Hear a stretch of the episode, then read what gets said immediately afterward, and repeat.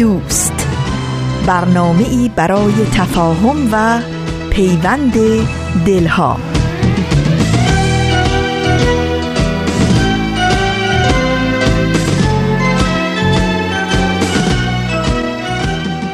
با سمیمانه ترین درودها از فاصله های دور و نزدیک به یکایک شما شنوندگان عزیز رادیو پیام دوست. در هر گوشه و کنار این دهکده زیبای جهانی که با رادیو پیام دوست همراه هستید امیدواریم شاد و تندرست باشید و با دلی پر از امید روز خوبی رو سپری کنید.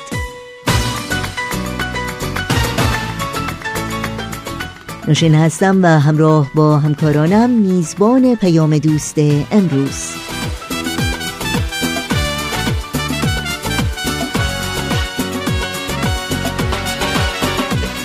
27 اسفند ماه آخرین دوشنبه سال 1397 خورشیدی برابر با 18 ماه مارس 2019 میلادی رو درگاه شمار ورق می‌زنیم این روزها به یاد تو نمایش رادیویی دوران شکوفایی و گزیده های از یک سخنرانی بخش های این پیام دوست هستند که تقدیم شما می کنیم.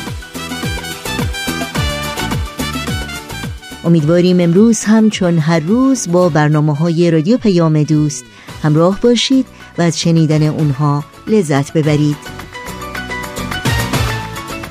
مشتاقانه منتظر پیام های شما هم هستیم با ایمیل، تلفن و همینطور از طریق شبکه های اجتماعی و یا وبسایت رادیو پیام دوست با ما در تماس باشید و نظرها و پیشنهادها، پرسشها و انتقادهای خودتون رو در میون بگذارید. اطلاعات راه های تماس با ما اطلاعات در مورد اپلیکیشن و یا اپ جدید سرویس رسانه فارسی باهایی و همینطور اطلاعات برنامه های رادیو پیام دوست و برنامه های تلویزیون آین باهایی و نوین تیوی در وبسایت ما www.persianbahaimedia.org در دسترس شماست. توجه داشته باشید که اطلاعات راه های تماس با ما رو در پایان برنامه های امروز هم یادآور خواهم شد.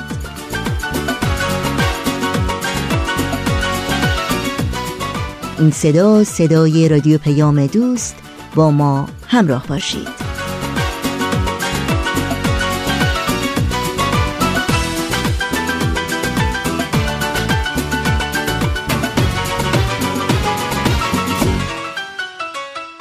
و ما این روزها در آستانه سال نو خورشیدی با یادی از نسرین ستوده این بانوی آزاده و فعال دلیر حقوق بشر یادی می کنیم از تمامی زندانیان نقض حقوق بشر در ایران زمین. هموطنانی که به خاطر پایداری بر باورهای بلند انسانی و تلاش برای دفاع از آرمانهای والایی چون عدالت و برابری در زندانهای جمهوری اسلامی ایران به سر می‌برند. به یاد نسرین ستوده و دیگر زندانیان نقض حقوق بشر در ایران.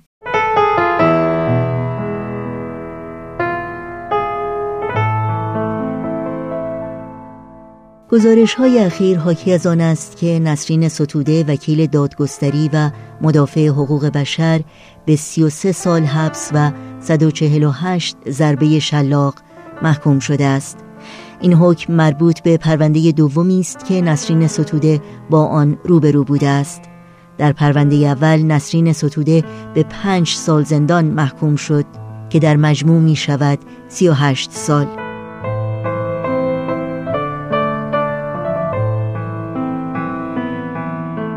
رضا خندان همسر نسرین ستوده که خود چندی پیش به شش سال زندان محکوم شد در گفتگویی با بی بی سی فارسی تاکید کرده است.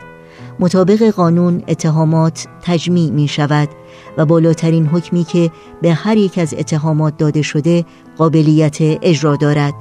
از مجموع 33 سال حبس برای هفت اتهام نسرین ستوده طولانی ترین اتهام او که ده سال است اجرا می شود. اما بر اساس قانون افرادی که با بیش از سه اتهام مواجه باشند حکم آنها می تواند تا یک و نیم برابر افزایش یابد. قاضی هم به همسر من دوازده سال حکم قابل اجرا داده است.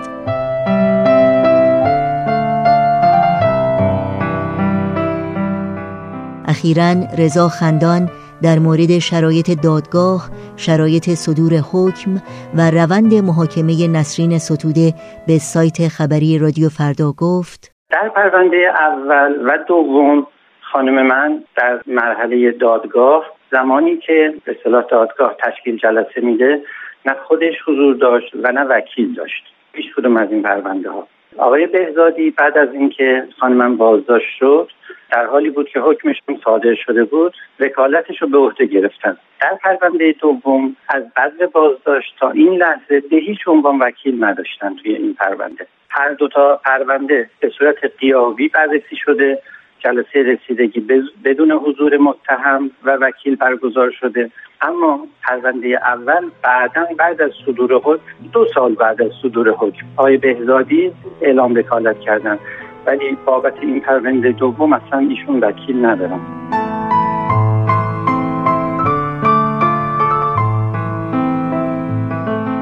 در روزهای اخیر سازمانهای بین المللی و نهادهای حقوق بشر شدیداً به حکم زندان نسرین ستوده اعتراض کردند و خواستار آزادی فوری وی و همسرش رضا خندان شدند. اتحادیه اروپا حکم صادر شده برای نسرین ستوده را محکوم کرد. و سازمان عفو بین الملل با راه اندازی کارزاری اینترنتی برای آزادی نسرین ستوده از فعالان مدنی سراسر جهان خواسته است افکار بین المللی را متوجه وضعیت و مطالبات این وکیل دادگستری زندانی کنند.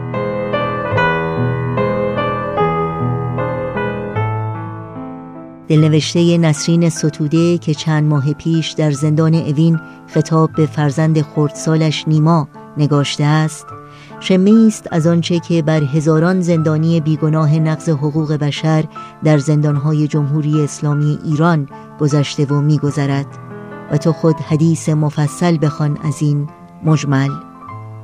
با خطوطی از این دلنوشته یادی می کنیم از نسرین ستوده و از تمامی زندانیان بیگناه در ایران.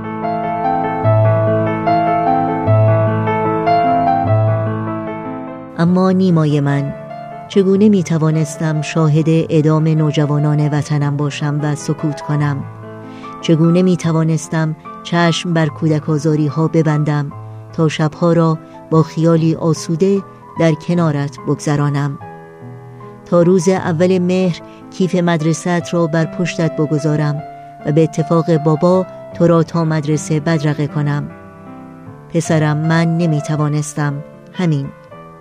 گناهم همین بود و حرفم که به نفرین ابدی در ایران دچار شده است مرا و این بار پدرت را نیز در این طوفان بیعدالتی و بی شهامتی که جامعه وکالت ایران را از کار انداخته است در خود فرو می‌برد و من در این روزها بیش از پیش به تو میاندیشم و به تنهایی تو و مهراوه عزیزم که با همه افتخاری که همواره برایمان ارمغان آورده است حالا باید نقش پدر و مادر را تو امن برایت بازی کند و از تو به شایستگی مراقبت کند.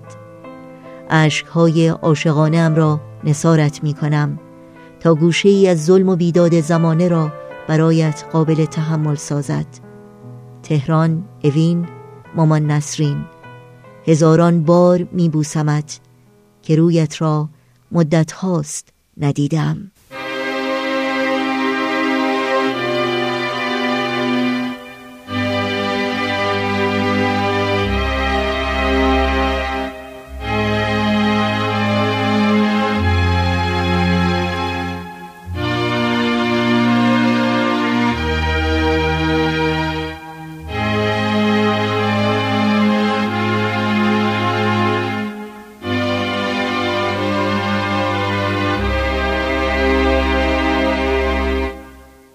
یاد تو و یاد شما در این روزها و در همه روزها زنده و پایدار.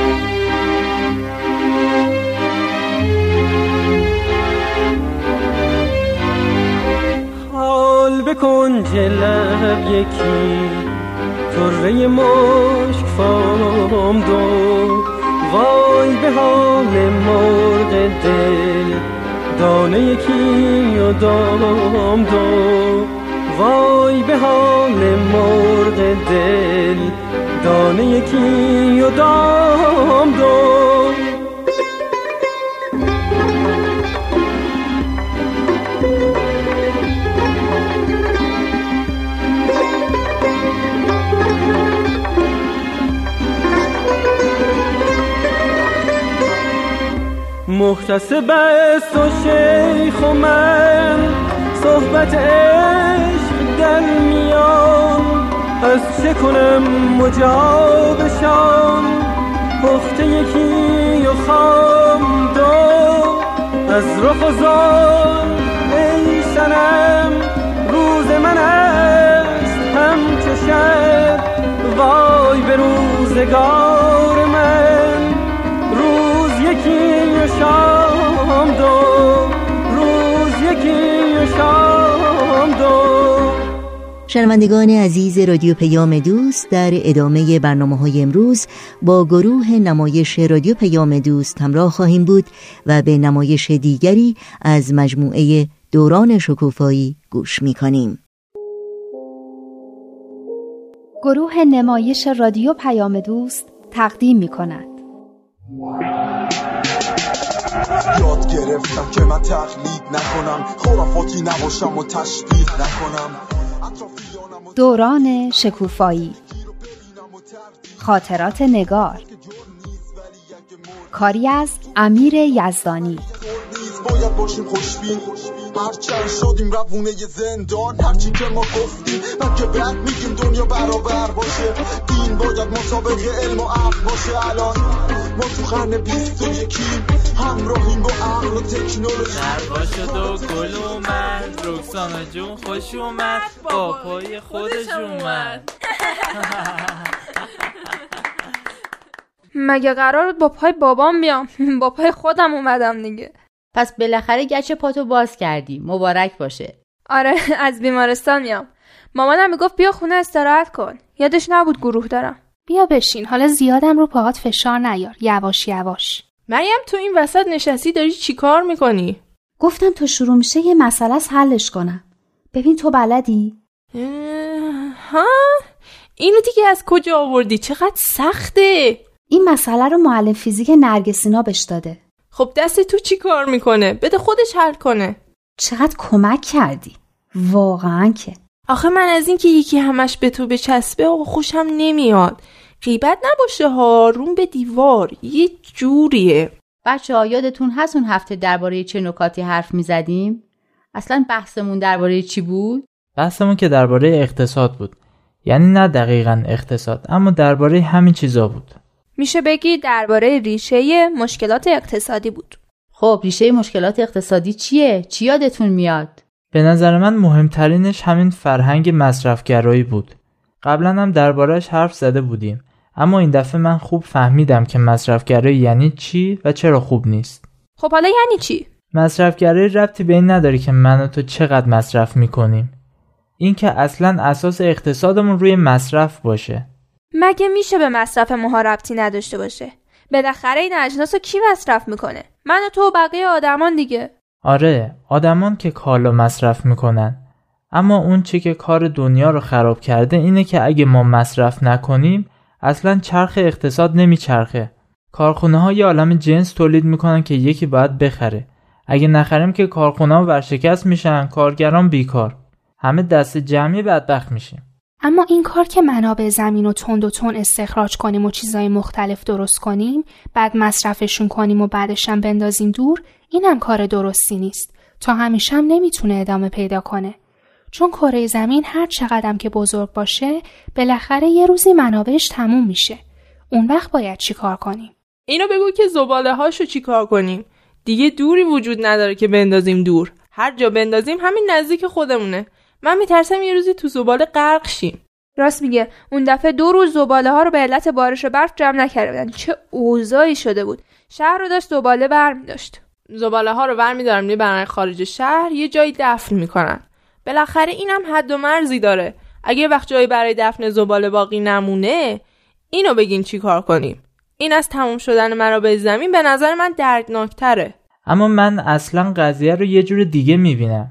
به نظر من که هر جور نگاه کنیم یه جای کار ایراد داره. اینکه زندگی آدما بشه تلاش برای پول درآوردن که بعدش این پولو برن چیزایی باش بخرن که بهش احتیاج ندارن تا کارخونا بتونن به کارشون ادامه بدن تا آدما بتونن حقوق بگیرن و پول در بیارن و بعد آدما برن جنسای اون کارخونه رو بخرن که نشد کار. یه دایره بسته بیمعنیه. بهش میگن دور باطل فرزندم. چرا؟ من نمیگم مصرف گرای خوبه ها ولی حرف تو هم نمی‌فهمم. حرفم اینه که بیشتر این چیزها رو ما واقعا احتیاجی بهشون نداریم. همونطور که اون دفعه می‌گفتیم به زور تبلیغات می‌خریم. حالا اگه این چیزها رو نخریم به این همه پول درآوردن هم احتیاجی نداریم. راست میگه. پول اضافی و خرید اضافی. به هیچ کدومش نیاز نداریم. اگه جنسای این کارخونه رو نخریم و ورشکسته بشن چی؟ چرا ورشکسته بشن؟ کمتر تولید کنن. همونقدر که واقعا لازمه. بقیه وقت رو هم کارگرا برن پیش خونواده هاشون با بچه هاشون بازی کنن یا یه کار مفید دیگه ای بکنن. راست میگه. تو تلویزیون نشون می‌داد که یه کارخونه ای سه شیفت کار می‌کرد تا یه نوشابه مخلوط از آب گوجه فرنگی و کرفس و اینجور چیزا درست کنه. اگه مردم نخوان انقدر کار کنن می‌تونن برن خونه هاشون این چیزا رو خودشون به صورت تازه درست کنن. از این مواد نگهدارنده که میگن انقدر بده هم بهش نزنن. چی؟ آب گوجه فرنگی و کرفس؟ چی میشه؟ من که حاضر نیستم بخورم. چی فکر کردی؟ اینا با تبلیغات چیزای بدمزه تر از اینم به خورد مردم میدن. کجای کاری؟ قبلا به خوردمون دادن خودمون خبر نداریم.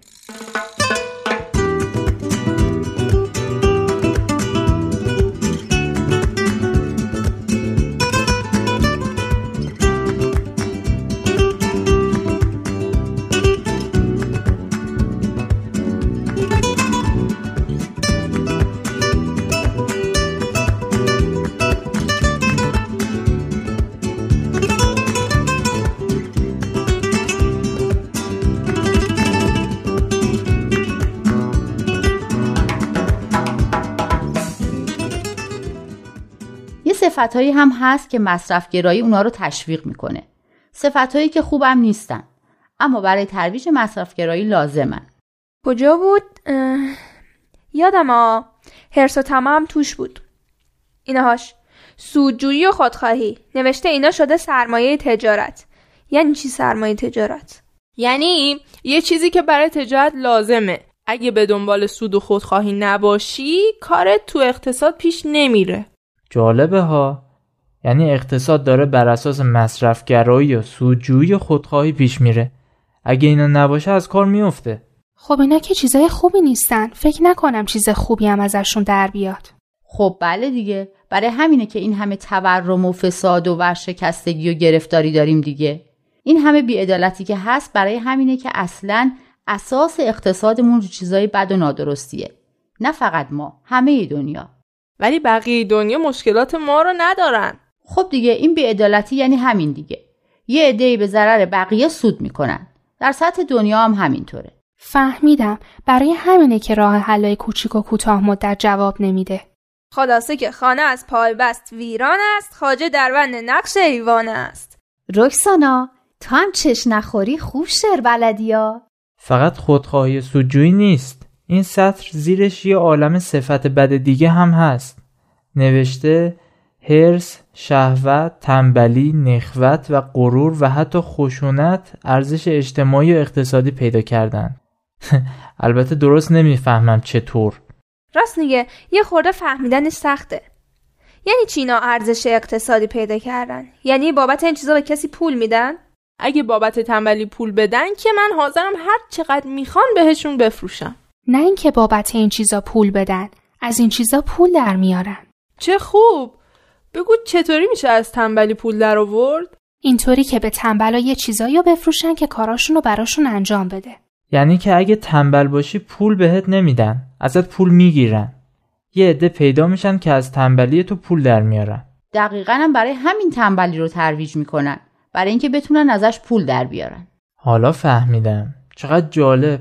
یعنی با دامن زدن به حرس و شهوت و تنبلی و غرور و نخوت و حتی خشونت یعنی همین چیزایی که اینجا نوشته پول در میارن این اقتصاد چی چیز بدیه؟ آدما رو چطور پست و خودخواه می‌کنه؟ من که اگر بمیرم هم نمیرم اقتصاد بخونم. چه ربطی داره؟ اقتصاد یه علمه. باشه. هرچی می‌خواد باشه. وقتی مثل شیطون مردم به خودخواهی و غرور و شهوت و تنبلی و این چیزا تشویق می‌کنه که دیگه به درد نمی‌خوره. بهتره بگیم نظام اقتصادی که روی این چیزا بنا شده و بر اساس دامن زدن به حرس و طمع و خودخواهی و مصرفگرایی مردم کار می‌کنه دیگه به درد نمی‌خوره. یعنی می‌خوای بگی باید یه نظام اقتصادی تازه ای درست کرد؟ دقیقا آفرین! همه بحث سر اینه که این نظام قدیمی که توی دنیا اینطوری جا افتاده دیگه به درد نمی‌خوره. باید یه فکر تازه ای کرد. به نظر من که باید اقتصادی درست کرد که صفتهای خوب مردم رو تشویق کنه. نه صفتهای بدشونو. راست میگه. مگه نگفتیم که اصول روحانی و مادی باید با هم تو اقتصاد باشن؟ پس اقتصاد باید یه طوری باشه که هر کسی عادلتر و مهربونتر و صادقتر و امینتر و چه می‌دونم درستکارتره موفقتر باشه. نه هر کی که خودخواهتر و دروغگوتره. این یعنی یه نظام اقتصادی بر مبنای اصول روحانی و اخلاقی بر اساس عدالت بر اساس یگانگی آدما بر اساس همدردی و همکاری بر اساس اصول انسانی. نه یه اقتصادی که همه بخوان توش لقمه رو از دهن همدیگه قاب بزنن. این قاب زدن لقمه رو خیلی خوب گفتی ندا. بیاین پروش کف بزنیم. یه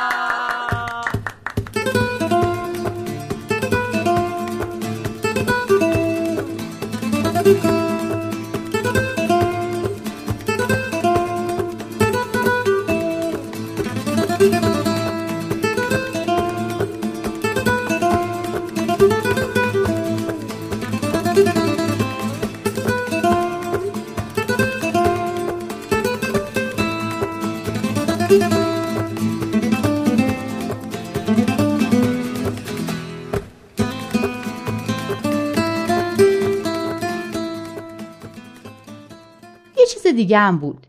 اینم بگین تا یه تنفسی داشته باشیم. توی این مطلبی که خوندیم درباره اشتباه ماتریالیسم و مادهگرایی هم یه چیزی گفته شده بود. اشتباه مکتب ماتریالیسم در چیه؟ من بگم همین آخراش بود. در کوته نظری و خودباوری توجیه ناپذیری. یعنی هم کوته نظره و فقط منافع آنی رو می‌بینه هم به طرز توجیه ناپذیری خود باوره یعنی به خودش باور داره. یعنی مطمئنی که خودش درست میگه. همه اینا درست. من نفهمیدم این مریم امروز چرا به طرز توجیه ناپذیری حواسش نیست و توی بحث و شرکت نمی‌کنه. نکنه هنوز داری مسئله های نرگس رو حل می‌کنی. نرگس؟ هم کلاسیتونه؟ تو کلاس مریم ایناست.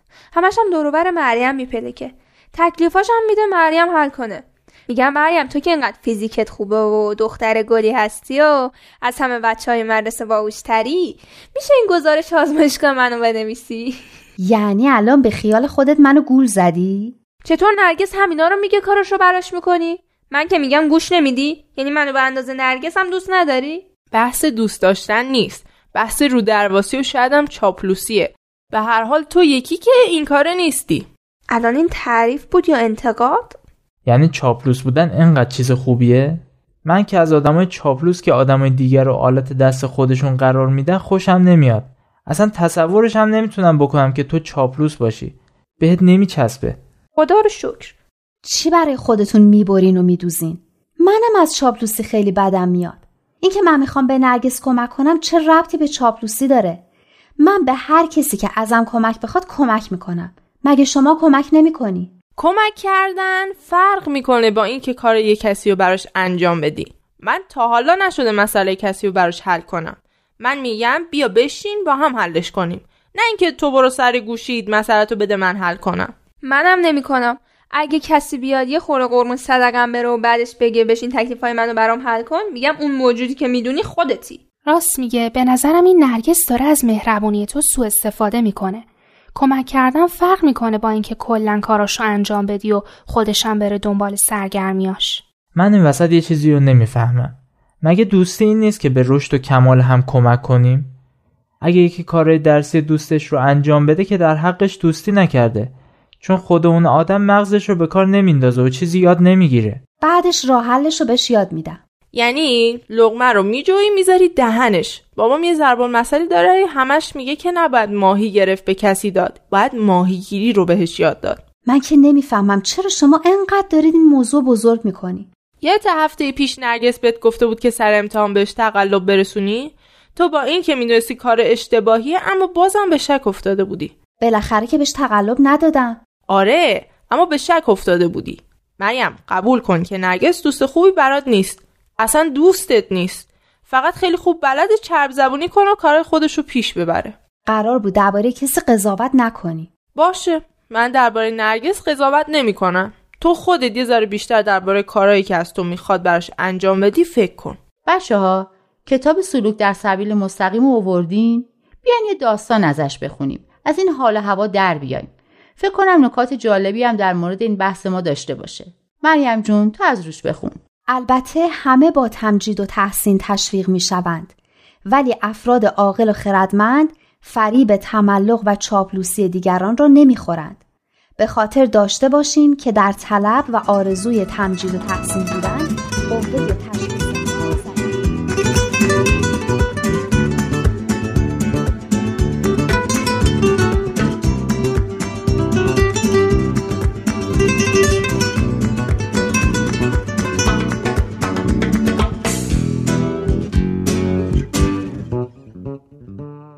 یعنی به نظر شما من مثل زاغ داستان کلاق و روبا هم؟ نه بابا تو خیلی سفید تری تو به نظر ما یه دختر خوشقلبی هستی که باید مواظب باشی دیگران از خوشقلبیت سوء استفاده نکنن. اما اینجا بحث خوشقلبی نیست. بحث اینه که زاغا از تعریف و تمجید خوشش اومد و گور خورد. یعنی این که آدم از تعریف و تمجید خوشش بیاد خودپسندیه واقعا؟ کیه که خوشش نیاد؟ همه از تعریف خوششون میاد. نمیشه بگی همه خودپسندن. تو کتاب هم نوشته که آدم از تمجید و تحسین تشویق میشه. باعث میشه که آدم دلسرد نشه و اون کار خوبی که ازش تعریف می‌کنن رو ادامه بده و پیشرفت کنه. چیز بدی نیست. البته اگه از کارش تعریف کنن نه مثل این داستان از خودش. وقتی از کار خوب آدم تعریف می‌کنن به قول تو باعث دلگرمی و پیشرفته. اما وقتی از خود آدم تعریف می‌کنن که چقدر خوشگلی و چقدر باهوشی و از این حرفا فقط حس خودپسندی و غرورش رو بیشتر می‌کنن. راست میگه یادم باشه خودم اینجوری از کسی تعریف نکنم. یعنی حتی اگه منظورشون این نباشه که کاری رو براشون انجام بدیم و واقعا صادقانه بگن بازم تعریف اینجوری بده؟ درست فهمیدم؟ آره به نظر منم بهتر از کارهای همدیگه تعریف کنیم. این تاثیر بهتری داره. البته باید نیتمون هم درست باشه. قصد سوء استفاده نداشته باشیم. اگرم کسی ازمون تعریف کرد حواسمون باشه که برای چی تعریف می‌کنه. مواظب باشیم گول آدمای چرب زبون و چاپلوس رو نخوریم. فکر کنم شما راست میگین. تازه این مسئله رو من هر کاری می‌کنم حل نمیشه. دوستان یه لحظه یه لحظه توجه کنید. به قول شاعر که میفرماید زاغکی قالب پنیری دید به دهان برگرفت و زود پرید. بر درختی نشست در راهی که از آن میگذشت روباهی. روبه پرفریب و حیلت ساز رفت پای درخت و کرد آواز. گفت به به چقدر زیبایی! چه سری چه دمی عجب پایی!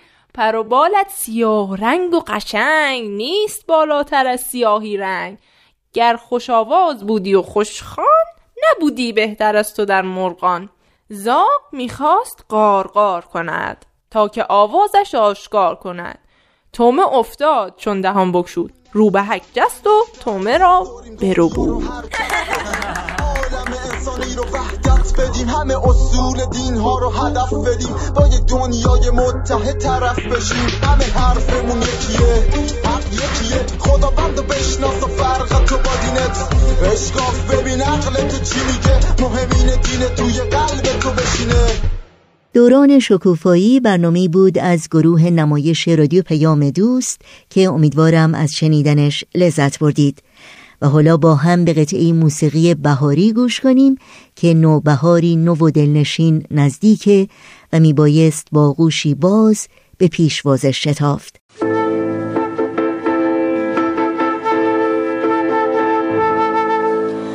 باد به تن سبزه ها چرخ دمیده شاخه به آهنگ باد به هر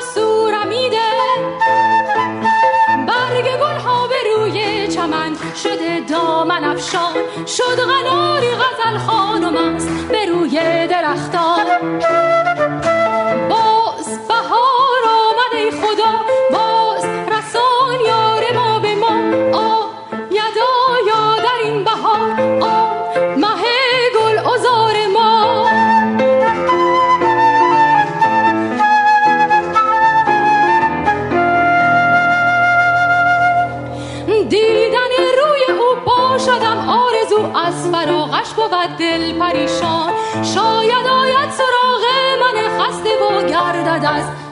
Kojasz Pasimon.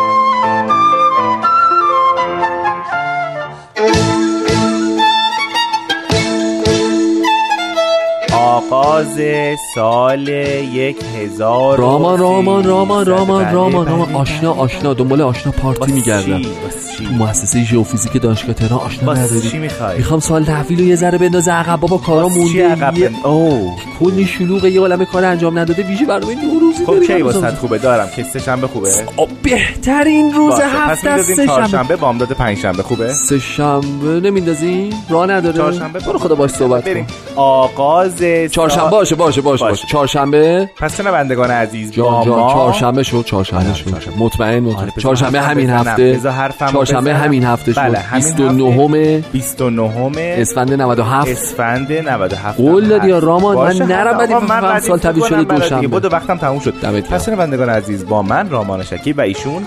من منظورت آره، آره. هو- هومن عبدی. در ویژه برنامه نوروزی. اوه سال 1398 همراه باشید. پیام دوست همراه باشید. چی باشید؟ همراه باشید. یک دو سه. همراه باشید.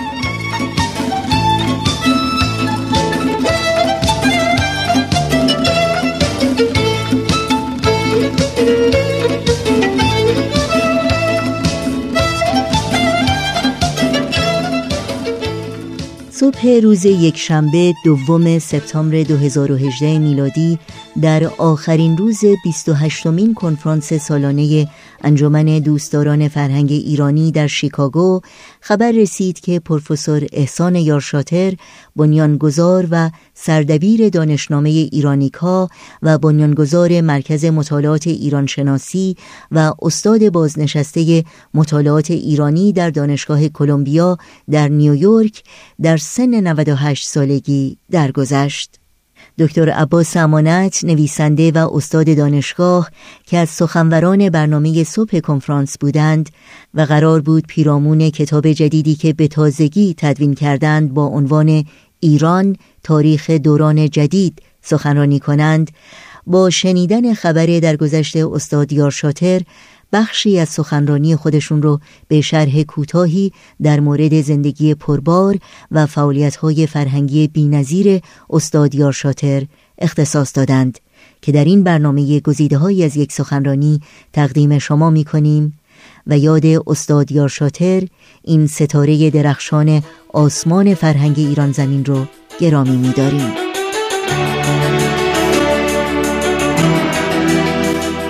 در ابتدا باید از برگزار کنندگان انجمن دوستداران فرهنگ ایرانی سپاسگزاری کنم. برای اینکه من برای دومین بار دعوت کردند که در اینجا سخن بگم. بار گذشته در مورد کتاب از تهران تا عکا بود که همونطور که آقای سامانه با بشر گفتند همکاری بود با آقای دکتر بهمن. البته نباید انتظار داشت هر دو سال یک کتابی تهیه بشه. ولی این بار استثناء اینطور شد. ایشون عنوان جدید این صحبت منو که نهزت بابی و آین باهایی در دورنمای تاریخ ایران هست فرمودند در ابتدا عنوان اصلی ایران تاریخ دوران جدید بود که در واقع عنوان کتاب جدید من هست. اما پیش از این که در مورد کتاب با شما سخنی بگم میبایست که یک خبر شاید دردناکی رو با شما در میان می‌ذارم. شاید هم پاره از شما شنیدید که امروز صبح در ساعت اولیه صبح آقای دکتر احسان یاشاته درگذشتن و خب درگذشت ایشون برای تمام ایرانیان به ویژه کسانی که علاقه به فرهنگ و پژوهش های ایرانی دارند یک زایه بزرگی است برای جامعه باهایی هم همینطور. دکتر یاشاتر که متولد 1920 بود در واقع در سن 98 سالگی درگذشتند. ایشان در همدان در یک خانواده باهایی متولد شده بودند. نام خانوادگیشون یار شاتر در واقع عنوانی بود که حضرت عبدالبها در لوحی به خانواده اونها اعطا کرده بودند.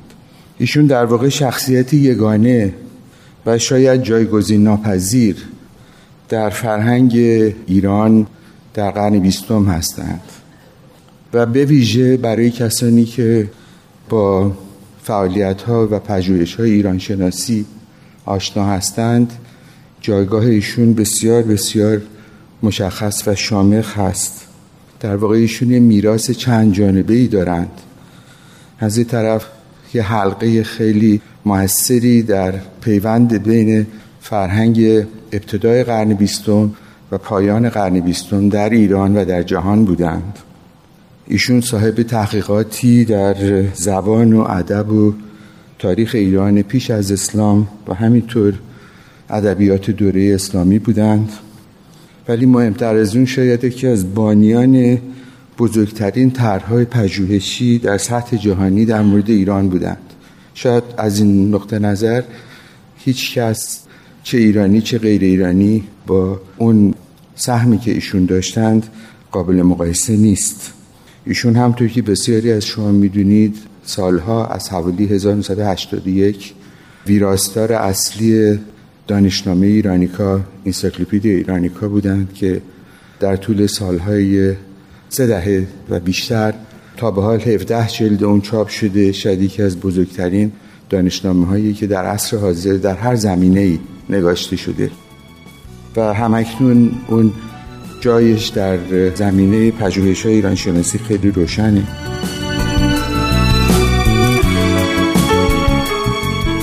شنوندگان عزیز رادیو پیام دوست بعد از لحظاتی موسیقی از شما دعوت می کنم به ادامه برنامه گزیده های از یک سخنرانی. توجه کنید.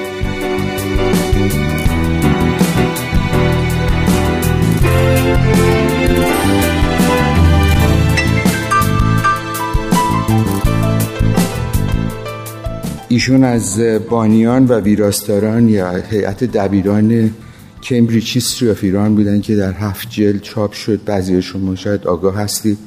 خود ایشون ویراستاری دو جلد بسیار مفصل در مورد تاریخ دوره ساسانی رو شخصا به عهده گرفتند و دو مقاله در این مجموعه دارند. ایشون پیش از این در ایران بانی بنگاه ترجمه و نشر کتاب بودند که شاید بزرگترین و مؤثرترین بنگاه ترجمه و نشر کتاب در ایران در دهه های 1340 و 1350 بود و در واقع سرمشقی برای بسیاری از ناشران در ایران برای چاپ آثار بسیار برجسته چه آثار ایران در زمینه تاریخ و ادب و چه ترجمه های کلاسیک مهم چه ترجمه های ادبیات جدید و زمینه های دیگه که در این مجموعه چاپ کردن. ایشون از جمله بسیاری پروژه های دیگه که انجام دادن یک مجموعه تصور می‌کنم دوازده جلدی شایدم تعدادش در خاطرم نیست. در مورد تاریخ ادبیات ایران در دست داشتند که تا به حال سه جلدش بیرون اومده. بنده هم یک سهمی داشتم. در اون به اضافه این و البته جلدهای آیندهش هم در آینده چاپ خواهد شد. به اضافه اون ایشون ترجمه تاریخ تبری که شاید یکی از معتبرترین تاریخ های ابتدای دوره اسلام هست به زبان عربی همراه با یکی از همکارانشون آقای فرانس روزنتا در 23 جلد منتشر کردند که شاید یک منبع بسیار مهمی برای هر کسی که در زمینه تاریخ اسلام و تاریخ ایران حتی تاریخ ایران پیش از اسلام علاقه و فعالیتی می‌کنه. ایشون بانی مجله راهنمای کتاب در ایران بودند که سالهای سال یکی از مهمترین نشریات برای شناسایی و توسعه و تشویق نگارش و تحقیق در ایران بود. به اضافه این خود ایشون در زمینه ادبیات فارسی دکترای خودشون رو در دانشگاه تهران در فکر می‌کنم نخستین دوره فارغ التحصیلان دکترای دانشگاه تهران دریافت کردن در زمینه شعر فارسی در عصر تیموری. بعدها در دانشگاه لندن شاگرد محقق بزرگ انگلیسی والتر هنینگ بودند که با او در زمینه تاریخ ایران دوره ساسانی کار کردند و تخصص دومشون بود. و بعدها البته به سمت استادی دانشگاه کلمبیا سالها خدمت کردند و کرسی گورکیان رو در دانشگاه کلمبیا در اختیار داشتند تا هنگام بازنشستگی مرکز تحقیقات ایرانی رو در دانشگاه کلمبیا تأسیس کردند و اخیرا هم دانشگاه کلمبیا به افتخار ایشون که متاسفانه ایشون فرصت نکردن که شخصا ببینند این موقعیت رو اون مرکز ایران شناسی رو به اسم ایشون به اسم مرکز تحقیقات ایرانی یا شاتر تأسیس کرد که به زودی اعلان خواهد شد. بیش از اینها میشه در مورد ایشون و شخصیت و سابقه و زندگیشون گفت. ولی بنده اینجا چون موظف هستم که به موضوع اصلی که کتاب خودم هست بپردازم بیش از این نخواهم گفت. مطمئن هستم که برگزار کنندگان این انجمن در فرصت دیگری یا این بار یا در آینده از ایشون قدردانی به نحو کامل خواهند کرد.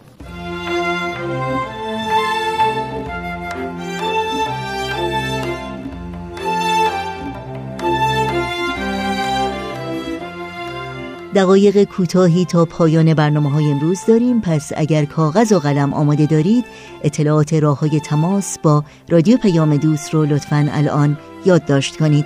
آدرس ایمیل ما هست info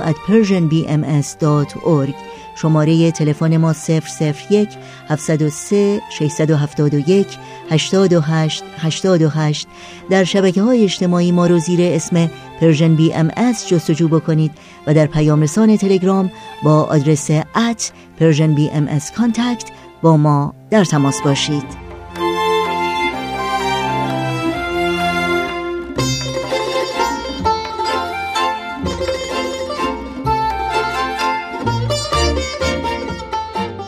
همراهان خوب رادیو پیام دوست در اینجا به پایان برنامه های این آخرین دوشنبه سال 1397 خورشیدی می رسیم همراه با بهنام مسئول صدا و اتاق فرمان و البته تمامی همکارانمون در بخش تولید رادیو پیام دوست پیشا پیش سال نو 1398 خورشیدی و مقدم زیبا و سبز بهار رو به یکایک شما شاد باش میگیم.